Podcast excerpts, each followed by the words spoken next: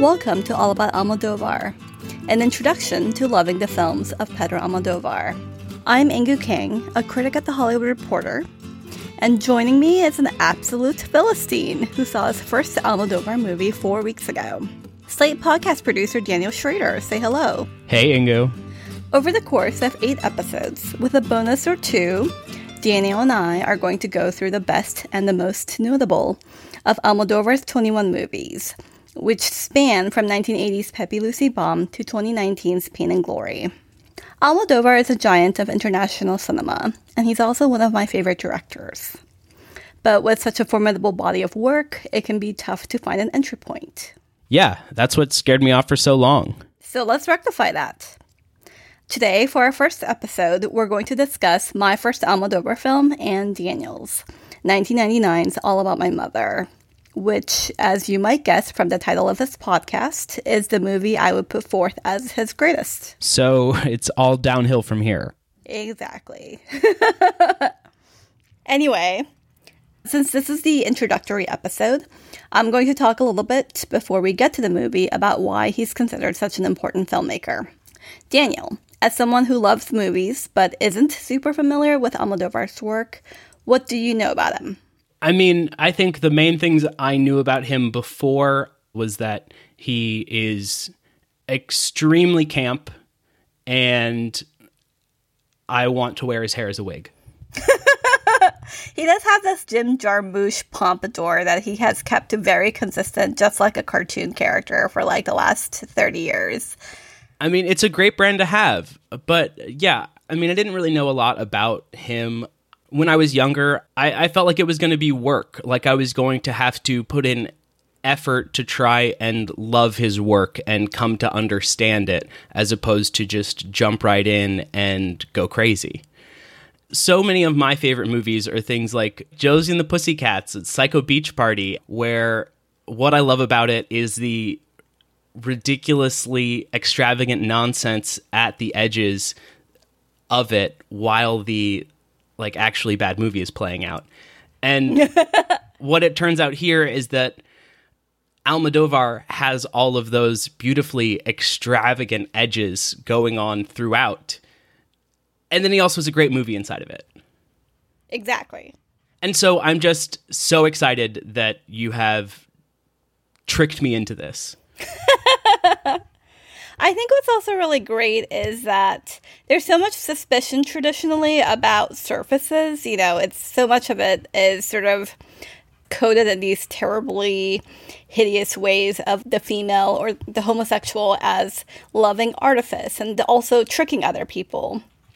And so much of his work is sort of about like the delight and sort of like the meaning and the feeling of those surfaces and saying actually like all of this stuff matters too. So after seeing your first Almodovar, how are you feeling? Having now watched All About My Mother, I am upset with myself for having never seen it as a teen. I think it would have meant even more to me then than it did now because of its uh, deep connections to theater and things like that, which is certainly a part of my childhood I try to forget. But um, you never live down your theater kid past. So, anyway, I'm thrilled to keep going with his work, but this was, I, as you know, I've now watched it almost three times. Yes, which I find vaguely terrifying, but I'm really glad to see what like new layers you've uncovered in your new watches. So, what about you, Inkoo? Obviously, you're the expert of the two of us here. So, what's your history with Almodovar? I very randomly found his work when I was 15 or 16 through some review of All About My Mother in Time magazine. I think the reviewer was Richard Corliss, but I might be wrong. And I thought, oh, that, that sounds really interesting. It doesn't really look like any movie I've seen before. I eventually rented it at Blockbuster Video. And it was just like one of those movies where it completely blows your mind because it opens your eyes into what a movie can be, what movies are allowed to talk about, who movies are allowed to star. I think a really good example, I will get a lot into this, is that here's a movie about two trans women, one of whom is a father. And the fact that, you know, like in the late 90s, I definitely remember trans characters on shows like Ally McBeal. But like at the time, even if trans characters were sympathetic, they had to die by the end of the episode, right? The only thing I know about Ally McBeal is that there was a dancing baby at one point. Yes. Uh, somehow there have been no dancing babies in Pedro Almodovar movies. which actually seems like a very him thing to do. But in any case, it was also one of those movies where it's so good you have to seek out all of the other movies by the same director. And so I think, you know, I went to college, I ransacked the college library for all of the other Almodovar movies. I took a class in Spanish film just to like have a greater sense of where Almodovar is coming from and what other things Spanish film has to offer. And I know you love Penelope Cruz, Daniel. God, yes. I mean, I like Vanilla Sky was one of my favorite movies I saw as a kid for no reason I can remember because there's no, none of the plot I could tell you at this point, but just It's truly no reason that I can remember either. But I think that one of our bonus episodes should definitely be us uh, watching Abre los Ojos or Open Your Eyes, which is the movie that was remade into Vanilla Sky. Yeah, I mean, I love Vanilla Sky so much that a quote from it was on my Facebook page all throughout high school. I just. What's the quote?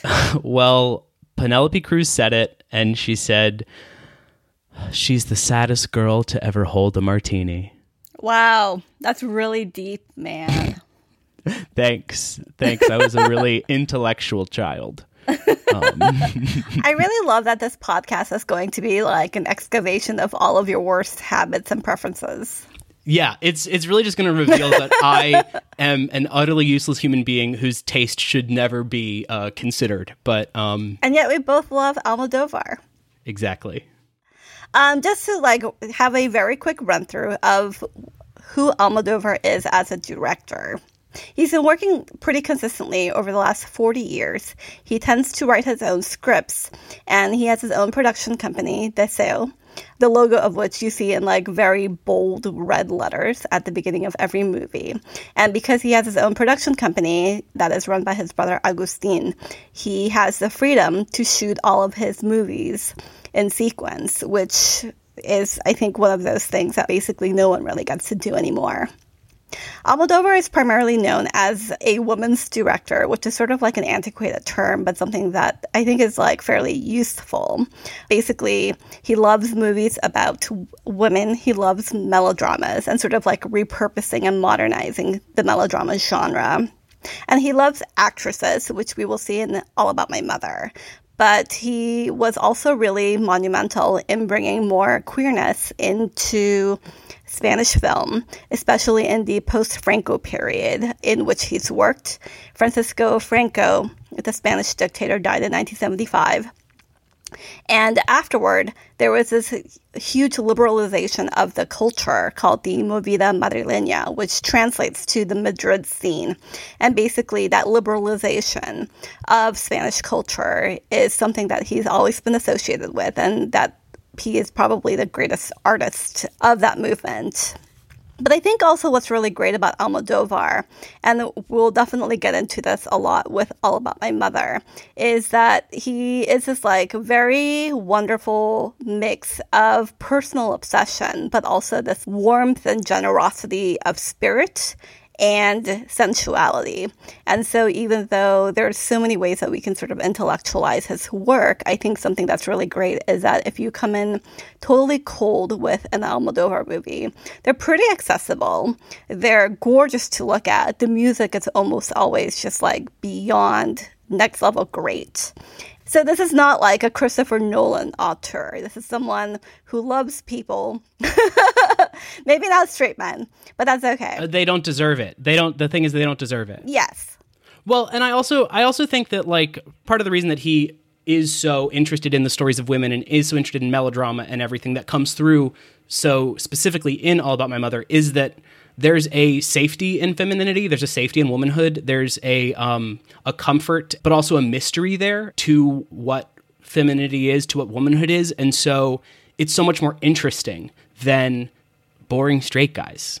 Like i'm a gay guy and i'm not interesting. So like I'd much rather spend my days wondering about the complexities of these women than the men that fall around them. Spoilers. I mean, no refutation here. Let's get into All About My Mother. And before we start our discussion, we should say that we're going to be medium spoilery with the movie. So if you want to go in completely cold, maybe come back having seen All About My Mother.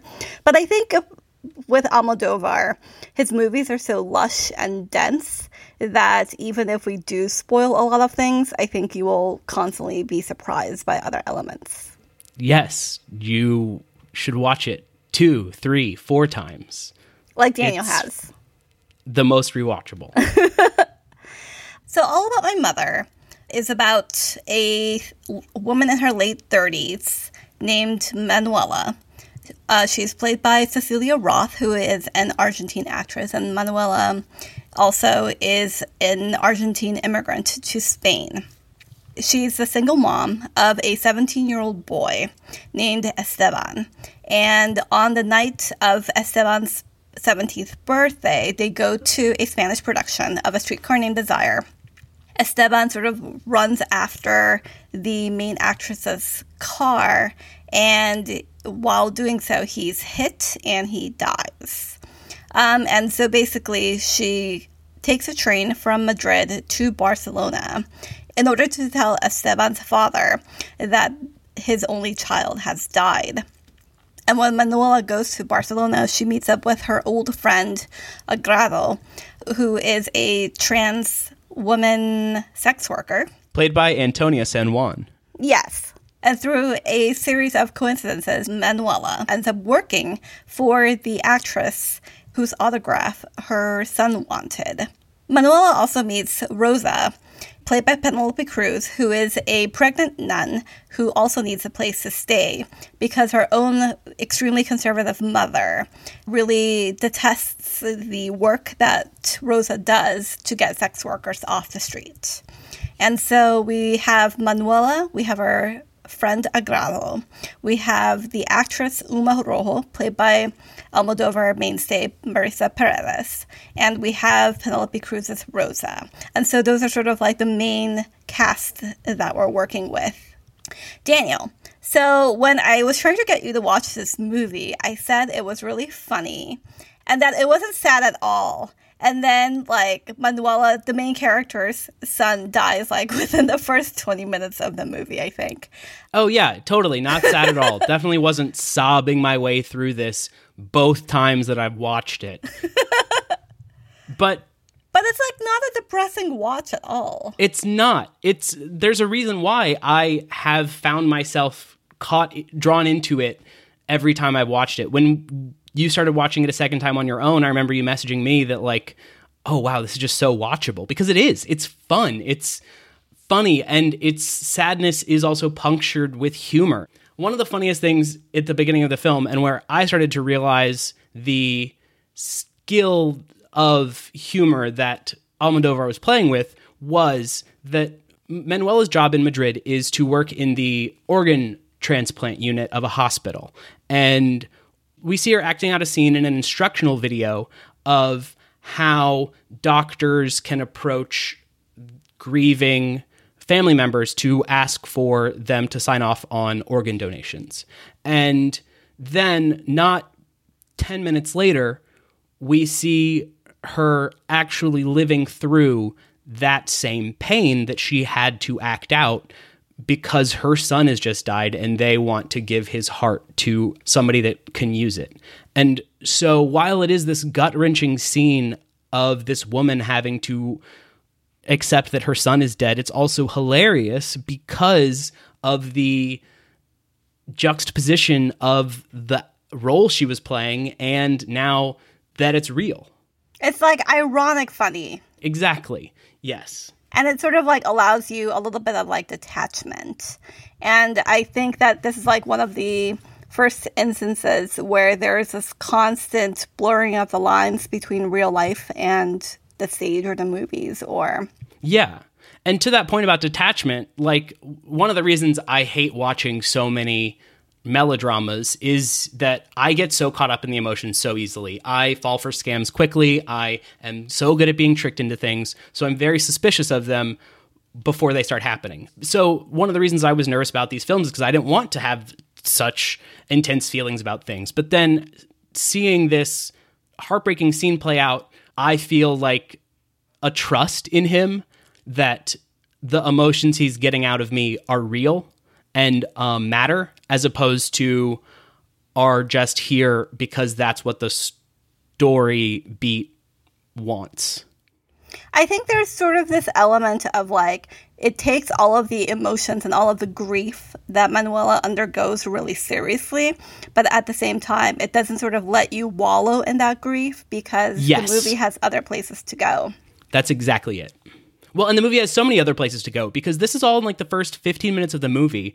There are so many branching little pieces of story that this movie could pursue, and yet it doesn't. And that's part of what makes this world feel so full. It's I just want to live in it. That's why I keep watching it so much. I'll probably watch it after this. I think its characters are also really well crafted. I think Manuela is somebody who is like living in this whirlwind of emotion, and yet she's really stoic at the same time. I think Huma Rojo, who is this lesbian who is playing Blanche Dubois, is in love with the addict actress who plays Stella, who is like her sister on stage. I think Agrado is probably the best character in the movie, or certainly is sort of like the most winsome. She gets this beautiful monologue about how nothing about her is really real except for like the feelings that she feels and also like all of the silicone that she's injected into her body. And I think Penelope Cruz is sort of this like beatific nun, and yet at the same time, there's something sort of sad about her do gooderism. They're all sort of like existential orphans. And I think one of the beauties of the movie is seeing these four women come together and form a kind of chosen family and sort of become a part of this world in which there aren't really any men because you can't rely on any men to take care of you. So you just have a bunch of these women who have nobody else come together and support each other. Yeah, and they all play with they all play the mother at different times. They all are fulfilling this role for each other in different moments. So you have Huma who is in love with I, I didn't realize she was in love with the actress that plays Stella. Because to me, that love felt much more maternal. That's what that appear that's how that appeared to me. And then like you have the scene where Manuela says to Rosa, you don't make me mother you. Like you already have a mother. Why are you trying like why are you trying to get me to be your mother? Because you already have one. And it is this idea of the mothers that were given are not necessarily the ones we need. Yeah and that doesn't soft pedal the difficulty of caring for other people. I think it's also really interesting that there's sort of this suspicion of heteronormativity or sort of this difficulty of acceding to heteronormativity in two of like the big intertextual pieces of this movie. There's A Streetcar Named Desire, as we have already discussed, which is sort of about Blanche's. I, I, don't know how you would call that. Like, I think a lot of like her fate at the end of the movie is like not being able to sort of conform to the mores of the time. And so she's sort of like outcast. And then there's All About Eve, which we see very briefly at the beginning of the movie when Manuela and her son are watching it on television and they're talking about it. And something that I really love about what Almodovar is doing with these texts is that he obviously loves them. He loves their theatricality. He loves sort of like the grand dame roles that they offer to actresses. But like at the same time, those movies are sort of unremittingly tragic and sort of can't see a way out for older women who don't have like a place in hetero society anymore. And what I really love about All About My Mother is that it takes these women who have been sort of cast out or choose to opt out of heteronormativity and it gives them this community among themselves. And so it's not like you've aged too far or you're no longer attractive to straight men and therefore like you have to go to like a mental asylum or something. It just sort of takes all of these women who are so beautifully detailed in their own right and allows them to find solidarity with one another. Well, and I think having watched uh, Streetcar Named Desire recently and All About Eve, I think what he's also getting at is that the reason that these women, the reason that Blanche falls apart at the end and gets carted off is because she doesn't have that female support. So much of the play is her and Stella in tension with each other and fighting as opposed to supporting. And so part of what he could be saying is that the way to get through trauma, the way to work through pain is that supportive community of women. And that if you don't have that as you age, then you do get carted off to the asylum. You do You have spoil- Nina, you- who is uh the actress who plays Stella. yes. And A Streetcar Named Desire is a play that has really been an integral part of Manuela's life, which is interesting actually because the play by Tennessee Williams and the film starring Marlon Brando actually have different endings. In the play, Stella is comforted by Stanley as Blanche gets carted off, and in the film, Stella takes the baby and says, I'm never coming back here again. And Almodovar seemed to pick and choose a bit of each of the endings to create the one that he wanted, he needed for this film. And to me, it just highlighted motherhood as it's just another role that women play. It's just another character that they assume. Motherhood is not all of who they are. Just because we as kids only think about our mothers as like more than human. And it's not until we become adults and realize that our parents are flawed individuals that we realize that, oh, they are just human and that they have been playing the role of mother, but they didn't even necessarily know how to play it when they first started and they got cast in it. And so by acknowledging that, he is humanizing the motherhood experience, but also making it much more universal in that anyone can have that experience of being a mother. And we should all embrace it, even if we're scared of it, because, So when are you becoming a mother, Daniel? um, well, actually, I think the other really interesting thing about this movie is that Esteban is so obsessed with who his father is because, also, he's just so cute. yes, because uh, Manuela has kept his paternity from him like his entire life. And so for his 17th birthday, he says something along the lines of, like, I was almost going to ask you, despite knowing how painful the subject of fatherhood is for Manuela, like who my father is. And Manuela says, I'm going to tell you tonight. And then, of course, he dies. And it's something I really love about the irony of this film is that Esteban is so obsessed with his father, but he really barely knew his mother. And so the idea of watching Manuela sort of go to her past, so to speak, and figure out like a way to become whole again in a sense by like forging her past with her future. Ah, it's such a beautiful movie. It really is. And I think the point you're making also gets to the idea that children never know the depths of their parents as people. And it's only when we become adults that we understand, we start to see that history more honestly. And it isn't until after her son passes away that we see her life open up to us. Something I really love about the way that like the first part of the movie and like the middle part of the movie connects together is this idea of the malleability of the body. Because the first part of the movie is so much about organ transplantation, and then you sort of eventually see it happening. Not like literally, but it- takes place within the movie. And then you have these constant reminders that Agrado has had her nose done, and her cheekbones done, and her chin done, and her breasts done. And in her best monologue, she even gives you a catalog of how much she's paid for everything.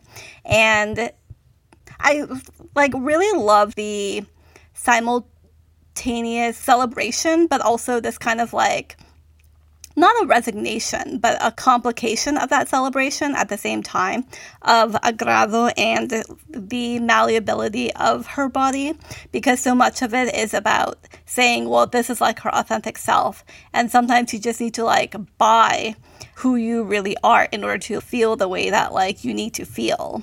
And at the same time, she is a sex worker and she says, like, I need to have my huge dick, essentially, and also these giant breasts because that is what's in style and that's what my customers want.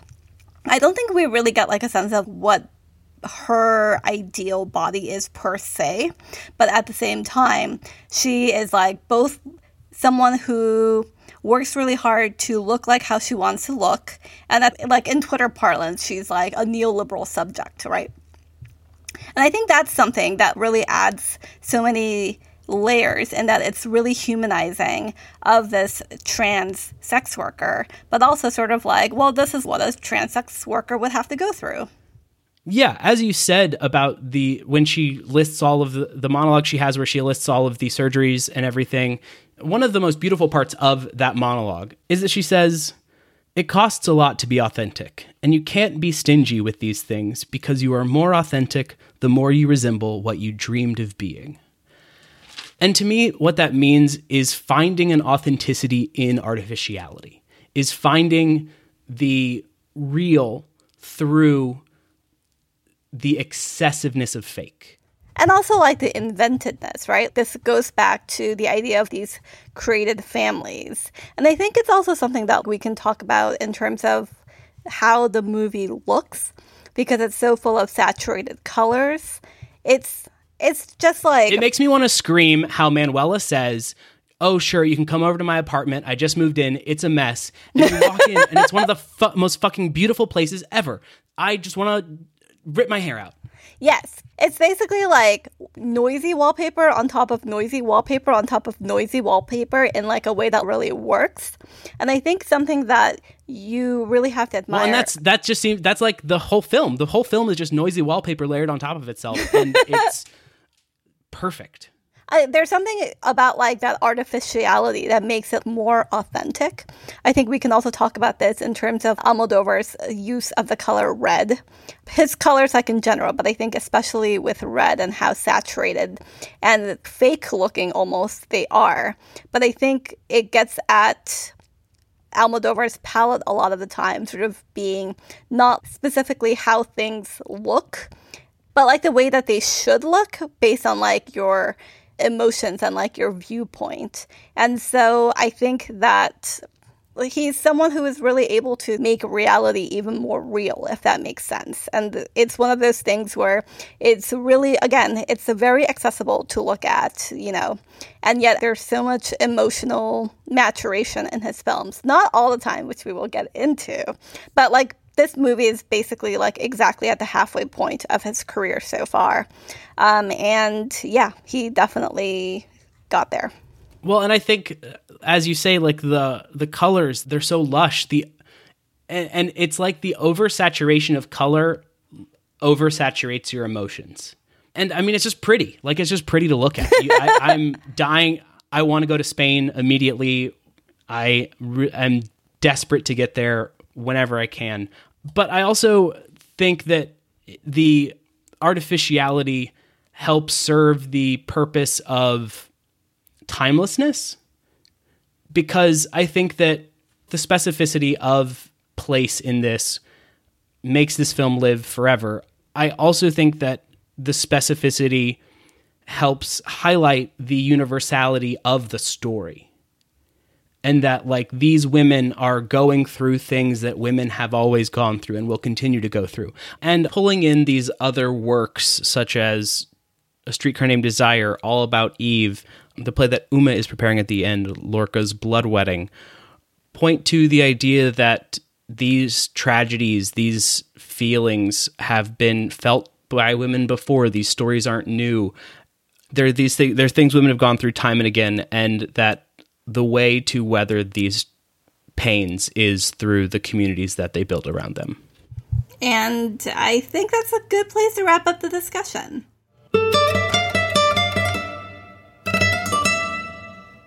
Before we finish the episode, sorry, Daniel, I'm going to expose you to some trivia that I probably should have said at the top of the hour. Great. Can't wait. Um, All About My Mother was actually very well received when it came out. It won the Oscar for Best Foreign Language Film. It also got Pedro Almodovar his second Goya uh, for Best Feature, the Goya being the Spanish Oscars. And at Cannes, it got him Best Director. Um, this is a fun piece of trivia. So, a thing that we know about Pedro Almodovar is that there is this thing called like a Chica Almodovar, which is basically sort of like this group of actresses that he likes to collaborate with over and over again. And Cecilia Roth, who starred in this film, is one of them. Uh, he she appears in several of his films, including Labyrinth of Passion from 1982, in which uh, I think it's great that she plays a pop star named Sexilia. That's perfect. Uh, she's great. I really loved her, and I I'm dying to meet the rest of his muses.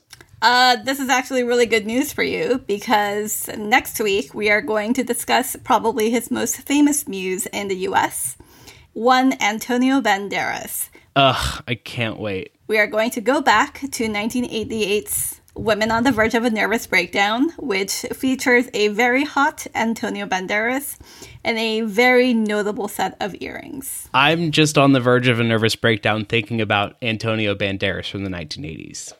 Uh, that is the correct response.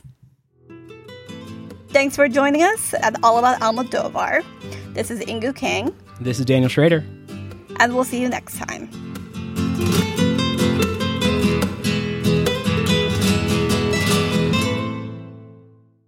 Take it away. On the on Shut the fuck up. I'm trying to talk. God, that's exactly what I need. Another white man talking over me. Hey, you're the one that decided to do this podcast with me. My mistake.